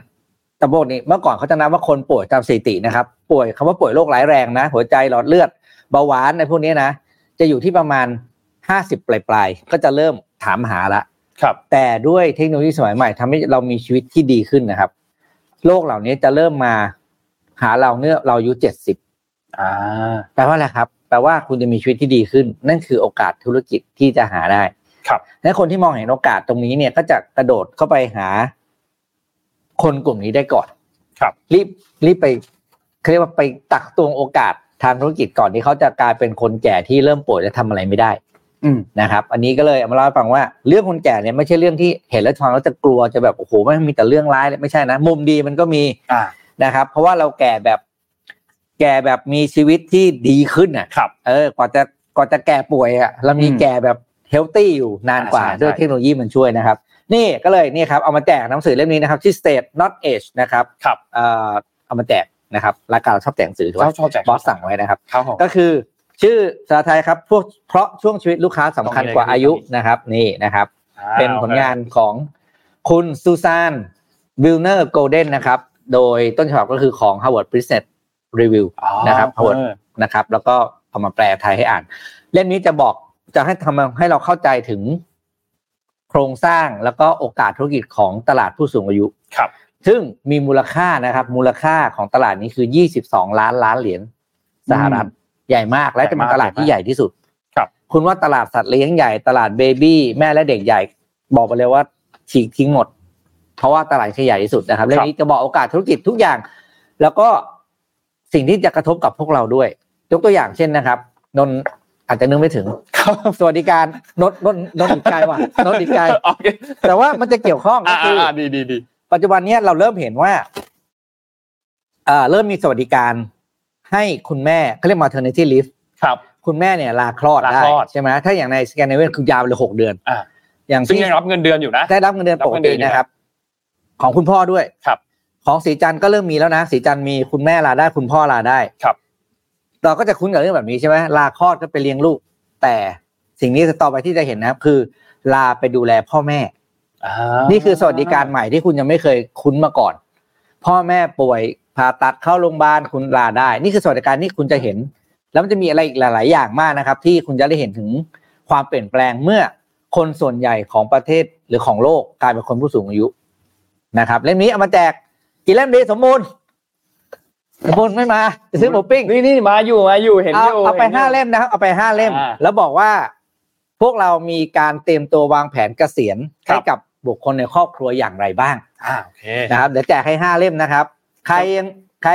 ไม่เกียดรอแจกเดี๋ยวแปะลิงก์สั่งซื้อเลยอ่าโอเคนี่สำหรับใครที่ไม่อยากรอลุ้นแจกของที่งานสัปดาห์หนังสือมีไหมครับพี่มีครับมีมีที่อ่าบูธนะครับบูธอะไรนะครับพี่บูธ J01 ครับ J01 บูธสำนักพิมพ์อะไรเอ่ยนะครับครับ J01 ะครับวันเสาร์อาทิตย์จะไปนั่งเล่าเล่มนี้ให้ฟังทั้งวันอ่าโอเคได้นะใครคอรับยากพี่ซื้อก็จะนั่งเล่าไปขายของแล้วก็เล่าให้ฟังพูดเรื่องอะไรแล้วก็ครับนะครับห้าเล่มเดี๋ยวสมมูลจะดูแลให้นะครับ โดยให้ทุกคนบอกมาว่า มีการวางแผน การเกษียณให้กับตัวเองหรือคนในครอบครัวอย่างไรแล้วบ้าง เขียนเล่ามาให้เราฟังในรายการนะครับนะครับจบท้ายรายการสมมูลจัดการให้จัดไปครับนี่สำคัญมากนะสำคัญมากนะครับ เรื่องทั้งคนเกิดน้อยเอง ทั้งคนสูงอายุมากขึ้นด้วยเนี่ยนะครับ มันสร้างผลกระทบหลายอย่างนะครับอะพาไปเรื่องต่อไปครับพาไปเรื่อง economic บ้างนะครับเมื่อกี้เราจบเรื่อง social issue ไปนะครับ economic วันนี้เนี่ยเป็นเรื่องเกี่ยวกับเอ่อ ที่สหรัฐซึ่งจริงๆแล้วมีความเกี่ยวข้องกับที่ไทยด้วยบ้างบางส่วนเหมือนกัน คือสหรัฐมีค่าใช้จ่ายต่อเดือนเนี่ยสูงสุดประมาณ 2.2 แสนบาทนะครับ ซึ่งอันดับหนึ่งส่วนใหญ่เนี่ยก็เป็นเรื่องการเช่าบ้านผ่อนบ้านนะครับ ซึ่งต้องบอกว่าที่ไทยเองก็พอๆกันนะไม่น้อยเหมือนกันนะครับ ต้นทุนการสร้างบ้านอะไรต่างๆเนี่ยครับบ้านเดี่ยวในกรุงเทพก็พอสมควรราคาพุ่งพอสมควรสวนทางกับคอนโดที่ช่วงนี้ซึมพอสมควรนะครับ ทีนี้ ข้อมูลอันนี้เนี่ยมาจาก The Bureau of Labor Statistics หรือว่า BLS ก็คือสำนักงานสถิติแรงงานของสหรัฐนั่นแหละนะครับเขาบอกว่าค่าใช้จ่ายเฉลี่ยต่อปี อันนี้เป็นตัวเลขที่สหรัฐเนี่ยนะครับในปีที่แล้วคือปี 2565 เนี่ยอยู่ที่ประมาณ 72,967 ดอลลาร์ ถ้าคิดเป็นเงินไทยก็จะอยู่ที่ประมาณ 2.6 ล้านบาทต่อปีอืมนะครับซึ่งค่าเฉลี่ยเนี่ยจะอยู่ที่ประมาณเอ่อแถวๆประมาณ 6,000 ดอลลาร์ต่อเดือนนะครับซึ่งจะคิดเป็นเงินบาทก็ประมาณ 220,000 บาทต่อเดือน นะครับ ทีนี้ชาวสหรัฐเนี่ยนะครับรายได้เฉลี่ยก่อนหักภาษีของเขาเนี่ยจะอยู่ที่ประมาณ 3.4 ล้านบาทต่อปีนะครับหรือถ้าคิดเป็นเงินก็คือประมาณ 2 280,000อืมบาทต่อเดือนนะครับซึ่งเพิ่มขึ้นนะตัวนี้ตัวเลขนี้เพิ่มขึ้นแล้วประมาณ 9%จากปี 63นะครับแต่ตัวเลขอีกอันหนึ่งที่สำคัญมากคือตัวเลขการใช้จ่ายครับตัวเลขการใช้จ่ายเนี่ยโดยเฉลี่ยทั้งปีเนี่ยอยู่ที่ประมาณ 2.4 ล้านบาท ซึ่งจะเห็นว่ามันไม่ได้หนีกับตัวเลขรายได้สักเท่าไหร่ นะครับเมื่อเทียบกันแล้วเนี่ยนะครับพบว่าค่าใช้จ่ายเนี่ยเพิ่มขึ้นด้วยนะครับประมาณ 9.1%ถ้าดีถ้าเทียบกับปี 63 นะครับแล้วก็นับตั้งแต่ปี 63 ถึงปี 65 เนี่ยผู้บริโภคในสหรัฐเนี่ยมีรายจ่ายเฉลี่ยต่อปีเนี่ยรวมกัน 19%โดยมีอัตราการเติบโตเฉลี่ยต่อปีที่ 9.1%สิ่งที่น่าสนใจคืออันนี้ครับน่าสังเกตว่าอัตราการเพิ่มขึ้นของการใช้จ่ายของผู้บริโภค โดยเฉลี่ยในช่วง 2 ปีที่ผ่านมาเนี่ยมันโตขึ้นเร็วกว่าอัตราการเพิ่มขึ้นของรายได้ก่อนหักภาษีนะครับ ซึ่งอันนี้ก็เหมือนที่เราพูดกันนะก็คือโอ้โหของแพงเงินไม่เงินเดือนไม่ขึ้นตามขึ้นทุกอย่างขึ้นไม่เงินเดือนใช่เงินเดือนไม่ขึ้นตามเลยนะครับทีนี้เขาก็เลยลงไปลงไปดูในทีดีเทลมากขึ้นว่า แล้วไอ้ค่าใช้จ่ายต่อเดือนของคนสหรัฐที่สูงที่สุดเนี่ยสามอันดับแรกมีอะไรบ้าง อันดับหนึ่งเนี่ยคือที่อยู่อาศัยครับเขาก็บอกว่าเอ่อพอไปดูตัวเลขเกี่ยวกับค่าใช้จ่ายเฉลี่ยต่อปีของผู้บริโภคในสหรัฐเนี่ยค่าใช้จ่ายที่มากที่สุดก็คือที่อยู่อาศัยในปี 65เนี่ย คนสหรัฐโดยทั่วไปเนี่ยใช้เงินประมาณ 8.8 แสนบาทนะครับในการซื้อที่อยู่อาศัย ซึ่งครอบคลุมไปถึงค่าใช้จ่ายที่อยู่ทั้งหมด ไม่ว่าจะเป็นจ่ายค่าเช่า ค่าที่พักสำหรับการเดินทางถ้าต้องออกไปนอกเมืองค่านู่นค่านี่นะครับและที่สำคัญก็คือเพิ่มขึ้นทุกปีด้วยตัวเลขนี้2คือค่าเดินทางครับพวกค่าเดินทางค่ายานพาหนะทั้งหลายนะครับอยู่ที่ประมาณ 4.4 แสนบาทนะครับหมดไปกับการเดินทางคิดเป็นเปอร์เซ็นต์คือประมาณ 16.9%เมื่อกี้ที่อยู่อาศัยคิดเป็นประมาณ 33%นะครับ อันนี้รวมหมดเลยนะ ซื้อรถเช่ารถน้ำมันค่าขนส่งสาธารณะอื่นๆต่าง ๆ รวมถึงค่าใช้จ่ายนู่นนี่ที่เกี่ยวข้องค่าเมทเนสเมทเนนรถค่าที่จอดรถค่านู่นค่านี่รวมหมดนะครับ และสุดท้ายก็คือเรื่องของค่าอาหารแล้วก็สุขภาพนะครับ อันนี้เป็นมากที่สุดเป็นอันดับ3นะครับคนสหรัฐเนี่ยเฉลี่ยใช้จ่ายไปกับอาหารอยู่ที่ประมาณ 3.4 แสนบาทนะครับซึ่งมากกว่าในปี 64 ถึง 12.7%นะครับอันนี้คือตัวเลข 65 เทียบกับ 64 นะครับแล้วก็ ตามมาด้วยเรื่องตัวเลขส่วนบุคคลและเงินบำนาญค่ารักษาพยาบาลต่างๆนะครับซึ่งก็มีตัวเลขที่น้อยลงมานะครับเพราะฉะนั้นโดยโดยภาพรวมแล้วเนี่ยสรุปก็คือที่อยู่อาศัยขนส่งอาหารอยากให้ทุกคนลองไปดูตัวเลขที่เวลาเราใช้ชีวิตประจำวันในเดือนหนึ่งครับถ้าถ้าถ้าเป็นคนจดบันทึกรายรับรายจ่ายนะหรือว่าใช้แอปอะไรอย่างเงี้ย มันจะแสดงออกมาให้เห็นครับว่า ต่อเดือนคุณอะ ใช้เงินกับอะไรไปประมาณกี่เปอร์เซ็นต์บ้างไม่ไม่ไม่ไม่ดูว่าตัวเลขเท่าไหร่ก็ได้ ดูว่าแต่ละตัวตัวเลขกี่เปอร์เซ็นต์แล้วคุณจะคุณจะพบว่าเฮ้ยคุณเสียเงินค่ากินเยอะกว่าที่คิดนะโอ้โหค่ากินคุณเสียเยอะกว่าที่คิดมากนะใช่แล้วมองจริงอาหารเดี๋ยวนี้แพงจริงนะการค่านอกบ้านแพงมาก แล้วถ้าเกิดว่ามันจะสองเด้งคือถ้าคุณสั่งมา อ่าใช่เขาจะมีค่าค่าส่งด้วยอย่างนี้นะใช่ไหมเออแล้วถ้าใครที่เอ่อไม่ได้มีบ้านอยู่ ไม่ได้มีบ้านอยู่ในในในพื้นที่ที่ใกล้กับออฟฟิศคุณต้องไปเช่าออฟฟิศเอ้ยไม่ต้องไปเช่าคอนโดอยู่ เช่าห้องอยู่เพิ่มมาอีกหนึ่งค่า ค่าเดินทางเพิ่มมาอีกหนึ่งค่า เพราะฉะนั้นลองสังเกตดูนะครับ ค่าใช้จ่ายพวกนี้มันมากกว่าที่คิด ทีนี้เขาก็เลยโยงกลับมาที่ตัวเลขในไทยครับพี่ปิ๊กอันนี้เป็นศูนย์ข้อมูลสังหาริมทรัพย์ เป็นการรายงานดัชนีราคาที่อยู่อาศัยใหม่ในไตรมาสที่ 3 ของปีนี้เลย ภาพรวมราคาบ้านปัจจุบันเนี่ยก็เพิ่มขึ้นมาประมาณ 2.1% นะครับเมื่อเทียบกับปีก่อนดัชนีขยับมาอยู่ที่ 129.8 นะครับอย่างที่ทุกท่านเห็นอยู่บนกราฟตรงนี้คือเพิ่มมาประมาณ 2.1%นะครับซึ่งต้องบอกว่าดัชนีบ้านเดี่ยวเนี่ยมันเพิ่มขึ้นมาติดกันเนี่ยคือ 5 ไตรมาสแล้วนะครับ ส่วนดัชนีราคาคอนโดมิเนียมที่อยู่ในระหว่างการขายในกรุงเทพและปริมณฑลเนี่ยอยู่ที่ประมาณ 155.0 จุดนะครับ ซึ่งก็เพิ่มขึ้น 1.2%เมื่อเทียบกับปีก่อน แต่ว่าถ้าเทียบกันไตรมาสต่อไตรมาสเนี่ยมันลดลงนะครับ ซึ่งก็ต้องบอกว่าอันนี้เป็นการลดลงเป็นไตรมาสแรกนะครับ หลังจากที่ได้เพิ่มขึ้นมา ต่อเนื่อง2ไตรมาสติดกันนะครับส่วนคอนโดมิเนียมใน 2 จังหวัดปริมณฑลเนี่ยราคาก็ลดลงอย่างต่อเนื่องติดการมาสี่ไตรมาสแล้วนะครับส่วนสาเหตุที่ราคาบ้านจัดสรรแพงขึ้นนะครับก็มีการวิเคราะห์นะครับจากดรวิชัยวิวิรัตกพันธ์นะครับที่เป็นรักษาการผู้อำนวยการ REIC นะครับก็บอกว่าจริงแล้วผลหลักๆเนี่ยมาจากต้นทุนการก่อสร้างที่อยู่อาศัยที่มันเพิ่มขึ้น โดยมีปัจจัยหลายข้อยกตัวอย่างเช่น ราคาที่ดินเพิ่มขึ้น ค่าวัสดุก่อสร้างค่าแรงงานที่มันเพิ่มขึ้นนะครับซึ่งพวกนี้มันเป็นต้นทุนที่มันส่งผลกระทบต่อต้นทุนการก่อสร้างที่อยู่อาศัยหมดเลยนะครับมันก็เลยทำให้การพัฒนาที่อยู่อาศัยที่ออกมาสู่ตลาดเนี่ยการเสนอขายราคาเนี่ยมันก็เลยต้องสูงขึ้นตามต้นทุนที่มันสูงตามขึ้นมานะครับโดยเฉพาะอย่างยิ่งคือพวกบ้านเดี่ยวใน 3 จังหวัดปริมณฑลทั้งหลายก็คือนนทบุรีปทุมธานีแล้วก็สมุทรปราการเนี่ยนะครับปรับตัวสูงขึ้นมากนะครับสำหรับตัวพวกตัวบ้านเดี่ยว แต่ว่าอย่างไรก็ตามครับในพื้นที่กรุงเทพเนี่ยราคาทาวน์เฮาส์เองก็ น่าจะยังมีทิศทางที่เพิ่มขึ้น ส่วนราคาทาวน์เฮาส์ใน 3 จังหวัดปริมณฑลเนี่ยค่อนข้างที่จะทรงทรงตัวนะครับอาจจะมาด้วยเรื่องของต้นทุนราคาที่ดินในพวกจังหวัดปริมณฑลอาจจะไม่สูงเท่าในพื้นที่กรุงเทพมหานครนะครับซึ่งก็ในช่วงนี้เราก็จะเห็นในเรื่องของ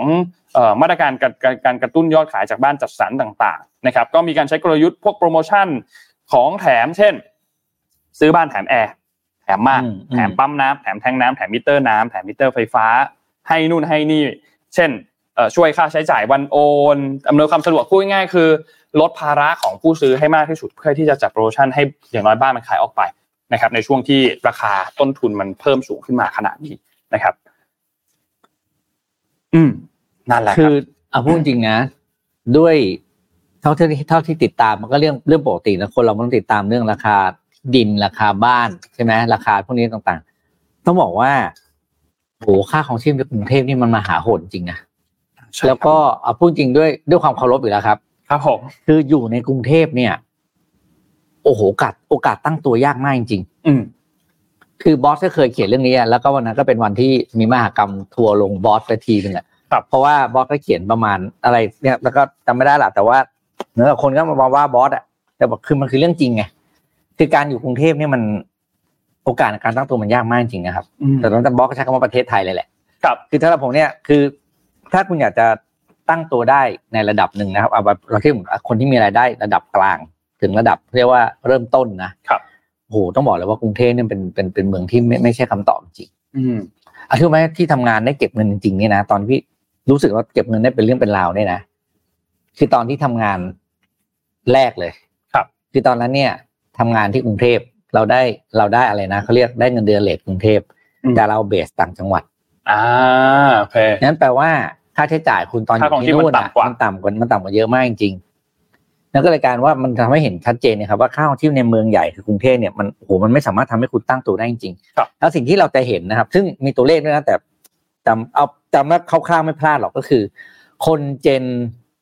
Y ไปปลายจนถึงเจน Z ตอนนี้ ในสหรัฐอเมริกานะครับในยุโรปมีเทรนด์ที่เพิ่มขึ้นอย่างมีนัยสำคัญก็คือ ย้ายกลับมาอยู่กับพ่อแม่ซึ่งอันนี้เป็นการปฏิวัติโครงสร้างสังคมของของชาวตะวันตกนะเพราะว่าชาวตะวันตกเนี่ยสิบห้าสิบหกเขาก็ไปอยู่ข้างนอกแล้วถูกไหมตอนนี้ไม่นะเพราะว่าอยู่ไม่ไหวอืม อันนี้คือเหมือนเศรษฐกิจโลกก็เป็นนะคือความของเขามันมันลำบากยากจริงอะแล้วเรื่องนั้นในเมืองไทยก็จะเกิดขึ้นเหมือนกัน คนเจนวก็จะก็จะอยู่บ้านเดิมไม่ไม่แยกออกไปไม่แยกออกมาเออนะครับ ใช่นั่นแหละครับ ก็เป็นโลกกำลังจะ เนี่ยปรับเขาเรียกปรับฐาน ปรับปรับโครงสร้างครั้งใหญ่จริงปรับฐานปรับฐานซึ่งเราเนี่ยเราทุกคนนี่ต้องต้องเตรียมตัวแบบที่ว่าโอ้ปรับปรับกระบวนท่าในการใช้ชีวิตกันจริงๆใช่ครับ พูดถึงแล้วก็ขอ PR นิดนึง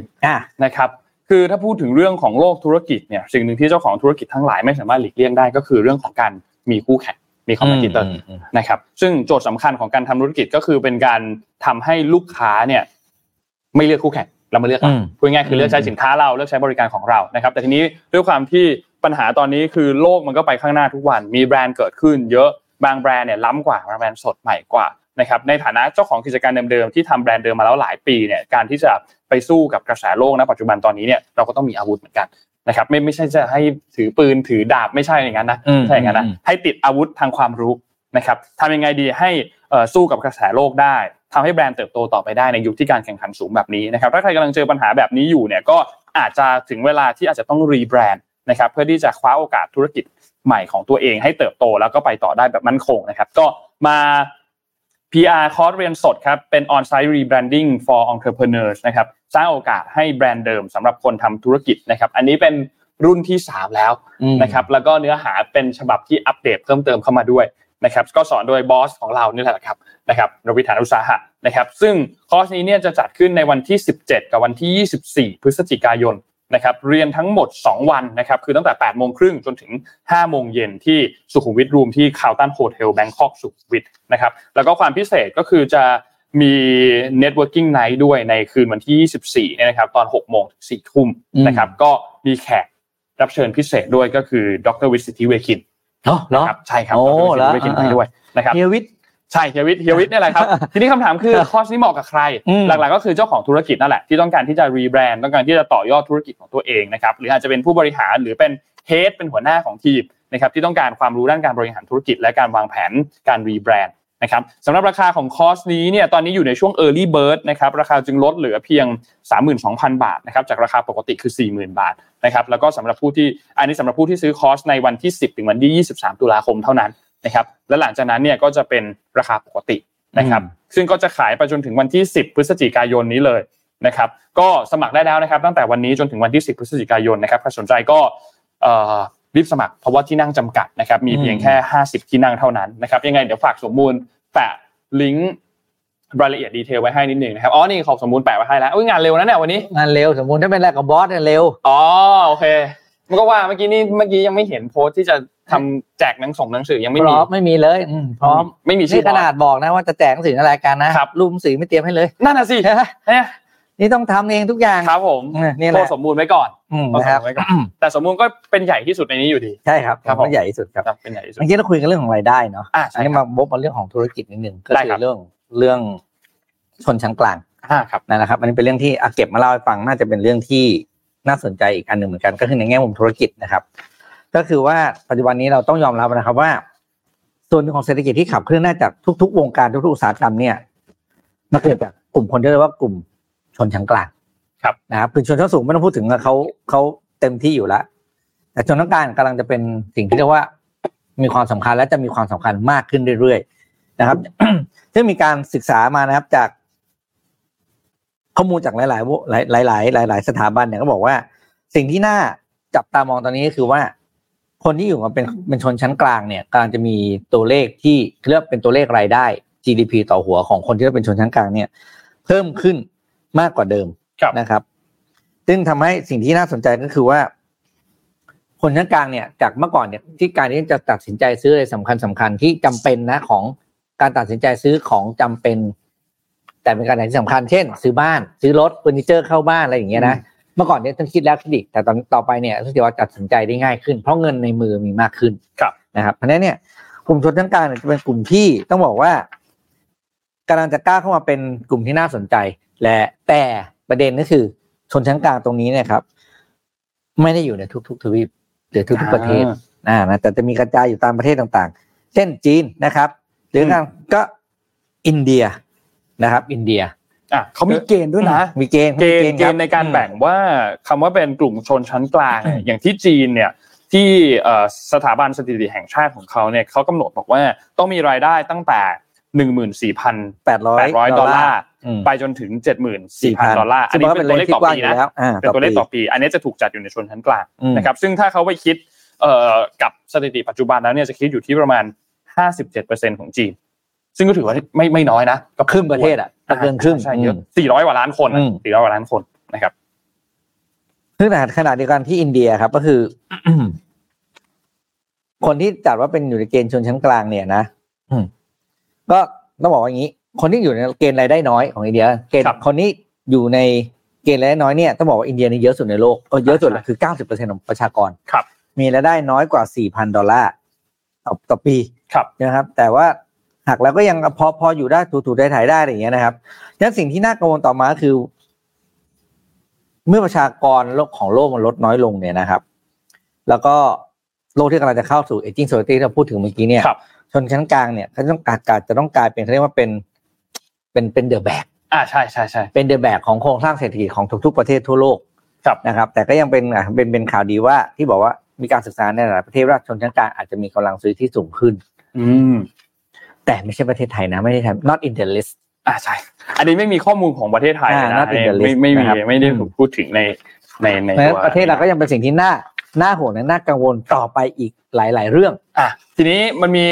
อ่า IMF เขาก็มาเตือน IMF ทั้ง IMF ทั้ง World Bank เลยเขาเตือนเรื่องของเศรษฐกิจโลกกันตอนนี้เลยนะครับก็มีการเผยแพร่รายงานฉบับหนึ่งที่เป็นแนวรายงานแนวโน้มเศรษฐกิจของโลก อันนี้ล่าสุดเลยนะครับ รายงานนี้เนี่ยมีการพูดถึงเศรษฐกิจโลกว่าตอนนี้ณปัจจุบันก็คือฟื้นตัวแบบช้าๆเขาเขาใช้คำเปรียบเทียบแบบนี้ คือเป็นเหมือนคนเหมือนคนนะเดินแต่เดินแบบกระโปกกระเพก วิ่งไม่ได้ด้วยยังเดินอยู่ยังเดินอยู่ เดินแบบ อาจจะขาลากไปเรื่อยๆใช่อาจจะข้อเท้าหักข้างหนึ่งเดินเป๋ๆไปตรงน่าจะเดินไม่ได้ละแต่น่าจะแบบเป๋ๆหน่อย แต่ยังไม่สามารถวิ่งได้นะครับ IMF เนี่ยเขาคาดการณ์การเติบโตของ GDP โลกปีนี้ 2023 เนี่ยอยู่ที่3%นะครับซึ่งชะลอตัวลงจากอัตราการเติบโต 3.5%ในปีที่แล้วปี 2022 นะครับแล้วก็ที่สำคัญก็คือมีการปรับลดการคาดการณ์เศรษฐกิจโลกในปี 2024 ด้วยนะครับก็ปรับลดมาเหลืออยู่ที่ 2.9%ลดลงมาจาก3%นะครับซึ่งต้องบอกว่าต่ำกว่าค่าเฉลี่ยในอดีตระหว่างช่วงปี 2000 ถึงปี 2019 2000ถึง2019 เนี่ยโตเฉลี่ยคือปีละ 3.8เปอร์เซ็นต์นะครับในการประชุมร่วมการประจำปีของ IMF กับ World Bank เนี่ยจริงๆมีหลายประเด็นมากนะครับหนึ่งในเรื่องนั้นก็คือเรื่องของคำเตือนที่ทั้ง IMF และ World Bank เนี่ยเห็นตรงกันก็คือเรื่องของแนวโน้มการเติบโตทางเศรษฐกิจทั่วโลกในระยะกลาง ต้องบอกว่าอยู่ในระดับที่ต่ำสุดในรอบทศวรรษ นะครับมีการออกแถลงการร่วมกันของสององค์กรนี้ครับก็บอกถึงความน่ากังวลของเศรษฐกิจโลกตอนนี้ว่าเหมือนมันเป็นแบบเป็นแผลเป็นละเป็นสกาละนะครับทางเศรษฐกิจที่ทำให้ผลกระทบของวิกฤตเรื่องนี้เนี่ยเกิดขึ้นต่อเนื่องแล้วก็ปรากฏให้เห็นชัดเจนมากขึ้น หลายประเทศเองเนี่ยต้องดิ้นรนมากในการที่จะเอาชนะเงินเฟ้อเอาชนะหนี้แล้วก็การขาดแคลนงบประมาณที่ต้องที่จะใช้เพื่อให้บริการขั้นพื้นฐานกับประชาชน นะครับไม่ว่าจะเป็นการสนับสนุนโครงสร้างพื้นฐาน สภาพภูมิอากาศ รวมถึงการจัดการกับความยากจน ความไม่เท่าเทียม แล้วก็ความเปราะบางที่มันเพิ่มขึ้นนะครับพูดง่ายๆคือตอนนี้เศรษฐกิจโลกเนี่ยมันเหมือนกับกำลังจะเจอภาวะที่เป็นภาวะแบบช็อกอะง่ายมากขึ้น คือเกิดเหตุการณ์เกิดนู่นเกิดนี่ขึ้นมาปุ๊บโอกาสที่แบบเราจะช็อกเนี่ยเหมือนกับมันง่ายมากขึ้นนะครับ เหมือนกับที่เขาบอกว่า เป็นเดินขาลากอยู่ใช่ไหมอ่าใช่ขาลากแล้วต้องบอกมีไม้เท้าด้วยนะแต่ประเด็นคือไม้เท้าจะหักเมื่อไหร่ไม่รู้อ่าใช่เพราะไม้เท้าเนี่ยมันเปราะบางเหลือเกินซึ่งหักปุ๊บไปต่อไม่ได้เลยนะครับก็มีความเสี่ยงที่ทำให้การเติบโตของเศรษฐกิจเอง การพัฒนาการจ้างงานการที่จะมีงานทำรวมถึงมาตรการมาตรฐานการดำรงชีพเนี่ยมันไม่ค่อยที่จะดีสักเท่าไหร่ แล้วก็ส่งผลกระทบต่อไปถึงเรื่องของความไม่เท่าเทียมด้วยนะครับ โดยตลาดเกิดใหม่และประเทศกำลังพัฒนาเนี่ย กลุ่มนี้จะเป็นกลุ่มที่ได้รับผลกระทบหนักมากเป็นพิเศษ นะครับซึ่งความแตกต่างของรายได้ ระหว่างประเทศกำลังพัฒนากับประเทศเศรษฐกิจที่พัฒนาแล้วเนี่ยมันจะยิ่งห่างกันมากขึ้นไปอีกนะครับที่สำคัญคือตอนนี้ถ้าเราพูดถึงเรื่องของการที่จะจัดการปัญหาเรื่องความยากจนที่มันหมดไปเนี่ยมันมันยังยากมาก ภายในปี 2030 ที่เคยพูดกันเนี่ย แทบจะเป็นไปไม่ได้นะครับแถลงการร่วมก็มีการบอกอีกครับ บอกว่าเอ่อความเสี่ยงหลักและปัจจัยการผลักดันให้เกิดความเปลี่ยนแปลงเนี่ยซึ่งเศรษฐกิจโลกเนี่ยกำลังเผชิญอยู่เนี่ยมีการพัฒนาขึ้นทั้งภัยคุกคามที่เกิดจากเรื่องของการเปลี่ยนแปลงทางสภาพภูมิอากาศ ความเหลื่อมล้ำที่มันมากขึ้น ความตึงเครียดทางด้าน geopolitics ที่ตอนนี้ทวีความรุนแรงมากขึ้น รวมถึงเรื่องของการเปลี่ยนแปลงของยุคดิจิทัลที่เข้ามาเปลี่ยนแปลงหลาย ๆ อย่างด้วยนะครับเทคโนโลยีนู่นนี่ต่าง ๆ ที่เข้ามาด้วยนะครับแถลงการก็มีการแสดงความกังวลเกี่ยวกับเรื่องของปัจจัยต่าง ๆ พวกนี้แล้วก็เรียกร้องว่าไม่ควรมีประเทศใดเลยที่ถูกทิ้งไว้ข้างหลังหรือจุดทิ้งไว้ข้างหลังในประเด็นต่าง ๆ เหล่านี้นะครับเพราะฉะนั้นอันเนี้ยเป็นปัญหาอันหนึ่งที่ทั้ง World Bank ทั้ง IMF เนี่ยเห็นตรงกัน แล้วก็มีความกังวลต่อปัญหาที่เศรษฐกิจโลกเนี่ย กำลังจะเจอเหมือนกันนะครับ และยังไม่นับสถานการณ์โลกที่มีหลายเรื่องครับใช่ครับ ที่เกินคาดเทียบไปหมดไม่มีใครคาดถูกไหมใช่เทียบไปเทียบไปหมดเอาไปเรื่องแบบสบายๆป่ะเนี่ยไปสบายๆเรื่องอะไรอะนี่นี่มีสบายๆเรื่องหนึ่งจริงเหรอที่พี่เห็นนี่ยังผลงานหนึ่งเดือนไม่ใช่ไม่ใช่เอาไว้นั้นไม่สบายเลยนะไม่สบายเลยเรื่องอะไรเห็น Sphere อย่างที่เป็นที่เป็น LED อ๋ออ่านี่นี่นี่นี่นี่ นี่นี่ภาพนี้เลย อันเนี้ยอันเนี้ยคือที่ลาลาสเวกัสจัดอยู่ตรงกลางเลยกลางแล้วเวลาลาสเวกัสเลยนะครับที่เป็น Sphere ที่เพิ่งเปิดตัวได้เป็นแสนเลยไม่ใช่หรอใช่ใช่ใช่ที่เอ้ยไม่ใช่ไม่ถึงแสนสองหมื่นเอ้าเหรอสองหมื่นสองหมื่นโอเคอะครับเออเขาเพิ่งเปิดตัวไปเนี่ยคือ 29 กันยาเดือนที่แล้วนี่เองไม่นานมานะครับก็เป็นครั้งแรกที่มีการเปิดตัวขึ้นมา แล้วก็มีการกล่าวคำทักทาย Hello World ด้วยนะครับ ซึ่งอันเนี้ยในมุมนึงก็น่าสนใจเนี่ยที่เป็น Hello World อันเนี้ยนะครับในมุมนึงก็น่าสนใจเพราะมันก็เป็นเหมือนแบบ จะบอกว่าเป็นเหมือนสิ่งมหัศจรรย์ที่ 8 ของโลก ก็ก็อาจจะคิดในมุมหนึ่งก็ได้เป็นเทคโนโลยีเนาะเป็นฝั่งเทคโนโลยีนะครับ แต่ก็มีการถูกวิพากษ์วิจารณ์เหมือนกันว่าสถาปัตยกรรมแห่งนี้เนี่ยมันเป็นมิตรกับสิ่งแวดล้อมมากน้อยแค่ไหนนะครับอันนี้ยังเป็น question mark ที่ถูกตั้งคำถามอยู่ คือต้องบอกว่าสเฟียเนี่ยนะครับถูกออกแบบมาให้เป็นศูนย์กลางเหมือนเป็นศูนย์กลางความบันเทิงของลาสเวกัสนะครับซึ่งต้องบอกว่าเดิมทีก็เป็นเมืองที่เหมือนเป็นสนามเด็กเล่นของอเมริกาอยู่แล้วนะครับ อาคารแห่งนี้เนี่ยมีแผนที่จะถูกจัดเป็นสถานที่จัดคอนเสิร์ตนะครับเป็นโรงภาพยนตร์ แล้วก็เป็นสนามแข่ง e-sport ที่รองรับผู้ชมได้มากถึง 20,000 คนนะครับทุนสร้างเนี่ยนะครับอยู่ที่ประมาณ 2,000 2,300 ล้านดอลลาร์นะครับซึ่งต้องบอกว่าเป็นสิ่งปลูกสร้างที่ราคาแพงที่สุดในลาสเวกัสด้วยนะครับสาเหตุที่ใช้งบประมาณสร้างขนาดนั้นเนี่ยเพราะว่าไอโดมแห่งนี้มันอัดแน่นไปด้วยอุปกรณ์มีแสงมีสีมีเสียง จอ LED ความละเอียดสูงสุด 16K นะครับ แขวนอยู่บนเพดาน มีลำโพง 160,000 ตัวลำโพงเยอะมากนะครับ แล้วก็ตัวอาคารเนี่ยสูงประมาณ 111.5 เมตรนะครับ กว้าง 157 เมตรนะครับ แล้วก็ภายนอกเนี่ยมีการประดับด้วยตัว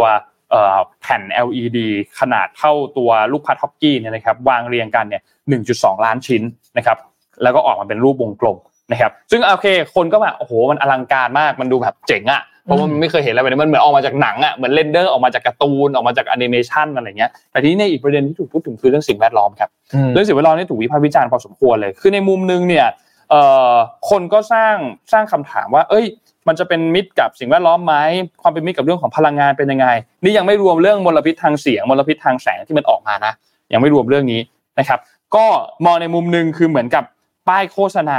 ที่แสงเยอะมาก แล้วไปทุกทิศทางด้วยอืมมันไม่ใช่ด้านเดียวนะ ใช่ อันนี้คือสามรอบรอบเลยอะรอบเลยอะก็ก็ก็ก็ไม่ธรรมดาเหมือนกัน และที่สำคัญคือมันต้องใช้พลังงานมหาศาลด้วย อาคารแห่งเนี้ยใช้พลังงานเนี่ยนะครับบริโภคพลังงาน 28 เมกะวัตต์ในขณะที่มีการใช้งานเต็มรูปแบบ ซึ่งถ้าหากว่าคำนวณแล้วเนี่ยนะครับข้อมูลการจ่ายกระแสไฟฟ้าของโครงข่ายไฟฟ้าในแคลิฟอร์เนียเนี่ยพลังงาน 1 เมกะวัตต์เนี่ยนะครับจ่ายไฟให้กับบ้านเรือนได้ประมาณ 750 หลังคาเรือน นั่นหมายความว่า Sphere เนี่ยใช้พลังงานเนี่ยนะครับถ้าตอนที่ตอนที่ใช้แบบ full option เลยนะ เต็มรูปแบบเลยนะ เพียงพอกับการที่จะจ่ายพลังงานให้กับบ้านเรือนเนี่ยสองหมื่นหนึ่งพันหลังในครั้งเดียวสองหมื่นหนึ่งพันหลังเราตีว่าหลังหนึ่งมีคนอยู่สองคนอะเอานี่แบบต่ำๆด้วยนะต่ำๆเนี่ยก็ก็ตีสี่ว่าหมื่นห้ากหมื่ว่านคนคนอะอะห้าหมื่นคนอะนี่ก็ก็กับอันนี้อันเดียวเนี่ยมันก็ไม่ธรรมดาเหมือนกันนะครับต้องใช้คำว่าไง ต้องใช้คำว่า ปิดไฟทั้งอำเภอเพื่อเธอคนเดียวเออเออเธอคนเดียวนั้นรู้ไหมสองหมื่นสองหมื่นบ้านนี่อำเภอเลยนะอะใช่ครับใช่ครับไม่ธรรมดานะ ไม่ธรรมดาเออทีนี้กินไฟจริงบริษัทก็เลยออกมาบอกประกาศบอกว่าเขาไปทำข้อตกลงกับ NV Energy NV Energy เนี่ยเป็นผู้ให้บริการบริษัทไฟฟ้ารายใหญ่ที่สุดของเนวาดานะครับอืมให้ NV Energy เนี่ยเป็นคนจัดหาพลังงานแสงอาทิตย์มา เพื่อที่จะจ่ายให้กับ Sphere ในปริมาณสูงสุด ซึ่งก็คืออันนี้ที่เราพูดถึงเมื่อกี้แหละ 28 เมกะวัตต์เนี่ยนะครับ ซึ่งข้อตกลงนี้ยังไม่สำเร็จนะครับ ยังไม่สำเร็จนะครับ ถ้าสำเร็จเนี่ยเอ่อโมเดลนี้ก็จะกลายเป็นโมเดลที่สามารถที่จะเป็นต้นแบบให้กับเอ่อการใช้พลังงานหมุนเวียนให้กับสถานบันเทิงทั่วสหรัฐด้วย อันนี้ก็น่าน่าสนใจเหมือนกัน ถ้าหากว่าทำได้จริงๆ ทีนี้ถ้าแลนด์มาร์กอันนี้ประสบความสำเร็จในเรื่องของการทำเรื่องเรื่องพลังงานหมุนเวียนเนี่ยอืมอันเนี้ยมันก็จะเป็นต้นแบบให้อีกอีกหลายที่เลยล่ะ ต้องใช่ต้องจับตามองเหมือนกันว่าสามารถทำได้ตามที่ประกาศไปได้หรือเปล่านะครับ ซึ่ง เอ่อเรื่องข้อครหาเรื่องของผลกระทบด้านสิ่งแวดล้อมเนี่ยก็อาจจะลดลงถ้าสามารถสามารถจัดการเรื่องนี้ได้เพราะจเราริงๆแล้วเนี่ยเขาจะสร้างที่ลอนดอนด้วยนะพี่ปิ๊กๆอืมแต่ว่าโดนยกเลิกไปแล้วโอ้เขาคนเขาคนเขาเขาทางยุโรปมันได้ยากใช่คนท้องถิ่นไม่เห็นด้วยอืมคนท้องถิ่นไม่เห็นด้วย เราก็เลยต้องชะลอการแต่อแต่นุเวญาตกัสการจะเหก่อมาะสร้างสุดไปละก่อนเวกัสเหมาะสุดละใช่ไหมใช่เหมาะใช่ไหมสุดคือต้องบอกว่าเวกัสเป็นเมืองที่เมื่อพระอาทิตย์ตกดินปุ๊บคือทั้งเมืองเขาสว่างครับ ด้วยไฟน่าจะหมูไม่รู้กี่สิบล้านหลอดนั้นที่มาสเวกัสเป็นเมืองแห่งแสงสีจริงๆ เราทุกคนก็รู้อยู่เพราะมันเป็นมันเป็นเอนเตอร์เทนเมนต์ครับสเตทเนาะงั้นการที่จะใช้ไฟมากเนี่ย ไม่มีผมว่าในสหรัฐอเมริกาไม่มีใครสู้ลาสเวกัสแล้วล่ะอะก็จริง โดยเฉพาะอย่างนี้ตอนกลางคืน อืมอ่าโรงแรมทุกแห่งบนถนนเดอะสตริปใช่ไหมเต็มครับไปด้วยอะไรต่างๆ ก็สิ่งที่น่าสนใจก็คือ ถ้าอย่างเจ้าโซเฟียเนี่ย มันใช้พลังงานแสงอาทิตย์ได้อย่างที่บอกอะครับ เอาไปมันจะเป็นต้นแบบเลยนะคือถ้าขนาดใช่สิ่งหรืออะไรนะเขาเรียกอาคารใช้คำว่าอาคารแล้วสิ่งสิ่งวัตวัตถุอันเนี้ย ที่จ่ายไฟเท่ากับบ้านสองหมื่นหนึ่งพันหลังเนี่ย ใช้พลังงานไฟฟ้าได้ แต่ว่าอีกหน่อยเนี่ยในสหรัฐอเมริกาหลาย ๆ เมืองอาจจะใช้พลังงานแสงอาทิตย์ได้เลยครับด้วยเทคโนโลยีบางอย่างที่กำลังพัฒนา อ่าใช่ เพราะว่า คือสถานการณ์แดดนี่ไม่แพ้ใครในโลกอยู่แล้ว คือเป็นโดยเฉพาะโซนนั้นแหละครับ ทะเลทรายอเมริกาเป็นทะเลทรายถูกไหมใช่ใช่ใช่เบเนวาดาอะไรแถวนั้นอะไม่ไม่แพ้ชาติใดในโลกอยู่แล้ว เรื่องแดดเพราะฉะนั้นแดดเขาเต็มที่ อืมต้องรอดูต้องรอดูเอออาจจะเป็นสิ่งที่ช่วยทำให้เกิดนวัตกรรมใหม่ก็ได้นะครับอืมเออนี่ก็น่าสนใจน่าสนใจครับ แต่สวยไหมสวย สวยสวยสวยจริงสวยสวยจริงอะในรูปว่าสวยแหละเออสวยและอีกที่หนึ่งนะที่จะเกิดได้นะบอกเลยดูไบอะ อันเนี้ยรับรองว่าเดี๋ยวต้องรอดูว่าอีกอีกกี่ปี ดูไบจะประกาศว่าจะสร้างอะไรที่ใหญ่กว่าสเฟียร์เพราะว่าตึกสูงสุดตึกสูงที่สุดในโลกก็อยู่ที่ดูไบครับ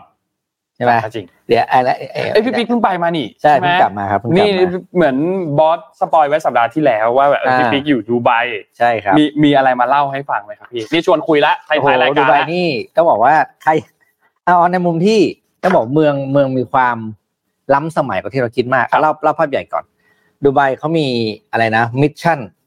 ของเอา vision vision ของเมืองก็คือ number one world destination อืมเขียนโรยตรงที่คุณ land ลงมาตรงสนามบินเนี่ยเห็นนะเลยแล้วใช่ไหมเดินเข้ามาเนี่ย ก่อนจะเข้า immigration เนี่ยสกรีนเต็มผนังเลยนะครับ ก็คือเขาต้องการเป็นเมืองที่เป็นเป้าหมายการของนักเดินทางเป้าหมายอันดับหนึ่งของนักเดินทางทั่วโลกครับในด้านอะไรครับ มาเที่ยวมาทรานสิตไฟล์โดยเฉพาะไฟล์ที่จะไปทางยุโรปครับนะครับ อ่าเพราะฉะนั้นเนี่ย facility ทุกอย่างพร้อม ด้วยความที่เขาประเทศเป็นอ่าสองคือ ที่เราฟังคือความล้ำสมัยคือ เรื่องเทคโนโลยีไม่แพ้ชาติใดในโลก ดูไบเนี่ย หลายคนอาจจะสงสัยเอาน้ำมาจากไหนมก็คือออ๋อง่ายมากนะครับเอาปั่นน้ำทะเลเป็นน้ำจืดอ่าเขาดูไบเขาติดทะเลไงครับใช่ไหมเขาก็ปั่นน้ำทะเลเป็นน้ำจืดใช้ มันก็เลยเป็นสิ่งที่ผมเห็นอ๋อเขาผมก็ประหลาดใจขอโทษทีก็แค่ประหลาดใจว่า เป็นประเทศที่ทะเลทรายแต่ไม่มีป้ายบอกให้คุณประหยัดน้ำไม่ต้องเพราะว่าเราเราปั่นเองได้อ่านนะครับอ่าแล้วก็อีกอันที่ที่ชอบมากๆเลยนะคือดูไบเป็นเมืองที่เป็นประเทศที่บอกว่าเป็นสหประชาชาติอย่างแท้จริง สมมติว่าเราถูกปิดตานะแล้วก็ไปปล่อยไว้กลางศูนย์การค้าหย่อนลงไปตึ้งเนี่ยนะเปิดตามาเนี่ย คุณจะไม่รู้ว่าคุณอยู่ประเทศอะไร เพราะว่าไม่รู้คนกี่สัญชาติเชื้อชาติอะที่เดินอยู่ล้อมตรงนั้นคุณใช่ไหมแล้วคุณคุณจับจับตัวไม่ถูกแล้วว่าอยู่ท่าอะไร เพราะว่าอาจจะผมผมไปเจอรุ่นพี่คนหนึ่งเขาทำงานเขาเป็นเขาเป็นซีอบริษัทแห่งหนึ่งที่นั่นนะครับ แล้วก็เขาบอกให้ทายพี่มีลูกน้องกี่สัญชาติ